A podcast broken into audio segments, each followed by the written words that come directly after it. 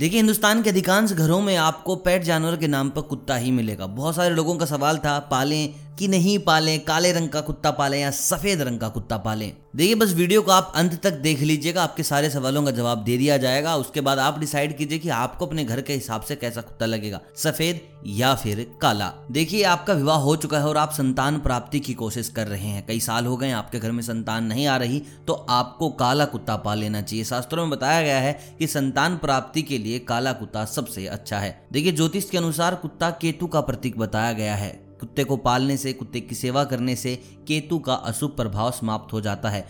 और पितृपक्ष में कुत्तों को मीठी रोटी खिलानी चाहिए। आपको इस चीज़ के भी अनेक फ़ायदे मिलेंगे। देखिए, मैं आपको बता दूँ शुभ कार्य के समय अगर कुत्ता आपको रोक लेता है तो मान के चलिए आपको रुक जाना चाहिए। देखिए, कुत्तों के अंदर ताकतें होती हैं भविष्य देखने की। उनकी ज्ञान ज्ञानेंद्रिय हमसे कहीं ज़्यादा स्ट्रोंग है, प्रभावशाली है। तो अगर वो आपको रोक रहे हैं तो उसका कोई ना कोई कारण ही होगा। कहीं भी बाहर ऑफ़िस के काम से जा रहे हैं, या वैसे कहीं घूमने जा रहे हैं, अगर आप कहीं जा रहे हैं, देखिए जनरली कुत्ता आपको रोकेगा नहीं, वो बैठा रहेगा या खड़ा रहेगा। लेकिन अगर वो आपको रोक रहा है तो उसने भविष्य देख लिया है। आप रुक जाएँ, एक दिन के रुक जाएँ, एक घंटे के लिए रुक जाएँ, लेकिन रुके ज़रूर, उसके बाद ही जाएँ।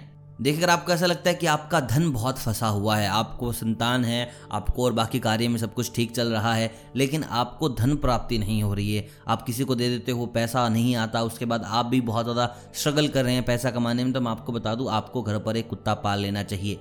कुत्ता पालने से माँ लक्ष्मी की कृपा भी बनी रहती है। आपका रुका हुआ धन वापस आ जाएगा। परिवार में कुछ ऐसे सदस्य हैं जो बात बगैर बात बीमार ही रहते हैं, खांसी जुकाम लगा ही रहता है तो भी आप घर में कुत्ता पाल सकते हैं। ज्योतिष शास्त्र और लाल किताब का कहना है, अगर आपके घर में कुत्ता है और बीमारियाँ आपके घर में आ रही हैं तो आधी से ज़्यादा बीमारियाँ कुत्ता आपकी अपने ऊपर ले लेता है। देखिए, आप अपनी ज़िंदगी में केतु, शनि, राहु का प्रभाव कम करना चाहते हैं तो आप काला कुत्ता पालें, अन्यथा आप सफ़ेद कुत्ता पाल सकते हैं। लेकिन आप इस चीज़ का भी खास ख्याल रखें कि उनके नाखून कितने हैं। देखिए, कुत्तों के नाखूनों की संख्या 22 या इससे ज़्यादा होनी चाहिए। इतने नाखूनों वाला कुत्ता केतु का रूप माना जाता है। ऐसा कुत्ता ही आपकी किस्मत बदल सकता है।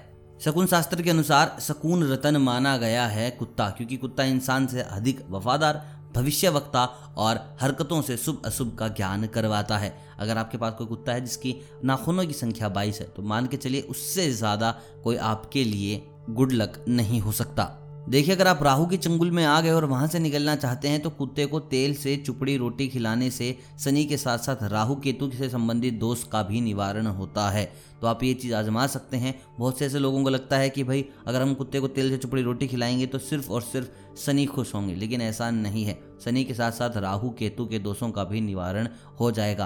आपको बता दो, अगर आपकी कुंडली में काल, सर्प दोष है तो उससे भी इस चीज़ पर बड़ा लाभ पहुंचेगा। तो दोस्तों, ये फ़ायदे हैं। नफ़े, नुकसान मैंने सब आपको बता दिए हैं। अब आपकी रिक्वायरमेंट के हिसाब से आपको कुत्ता पालना है। घर में किस तरीके की ज़रूरत है, उस रंग का आपको कुत्ता लेकर आना है। वीडियो अगर पसंद आए तो वीडियो को लाइक ज़रूर कीजिएगा, चैनल को कीजिएगा सब्सक्राइब और कमेंट करके बताइएगा कि आपके घर में अभी कौन सा कुत्ता है। इस चीज़ पर भी कमेंट में चर्चा की जाएगी। कोई शंका, कोई सवाल, कोई पीड़ा है तो आप हमसे सीधा बात कर सकते हैं। हमारे इंस्टाग्राम चैनल पर डिस्क्रिप्शन में लिंक डाल दिया जाएगा।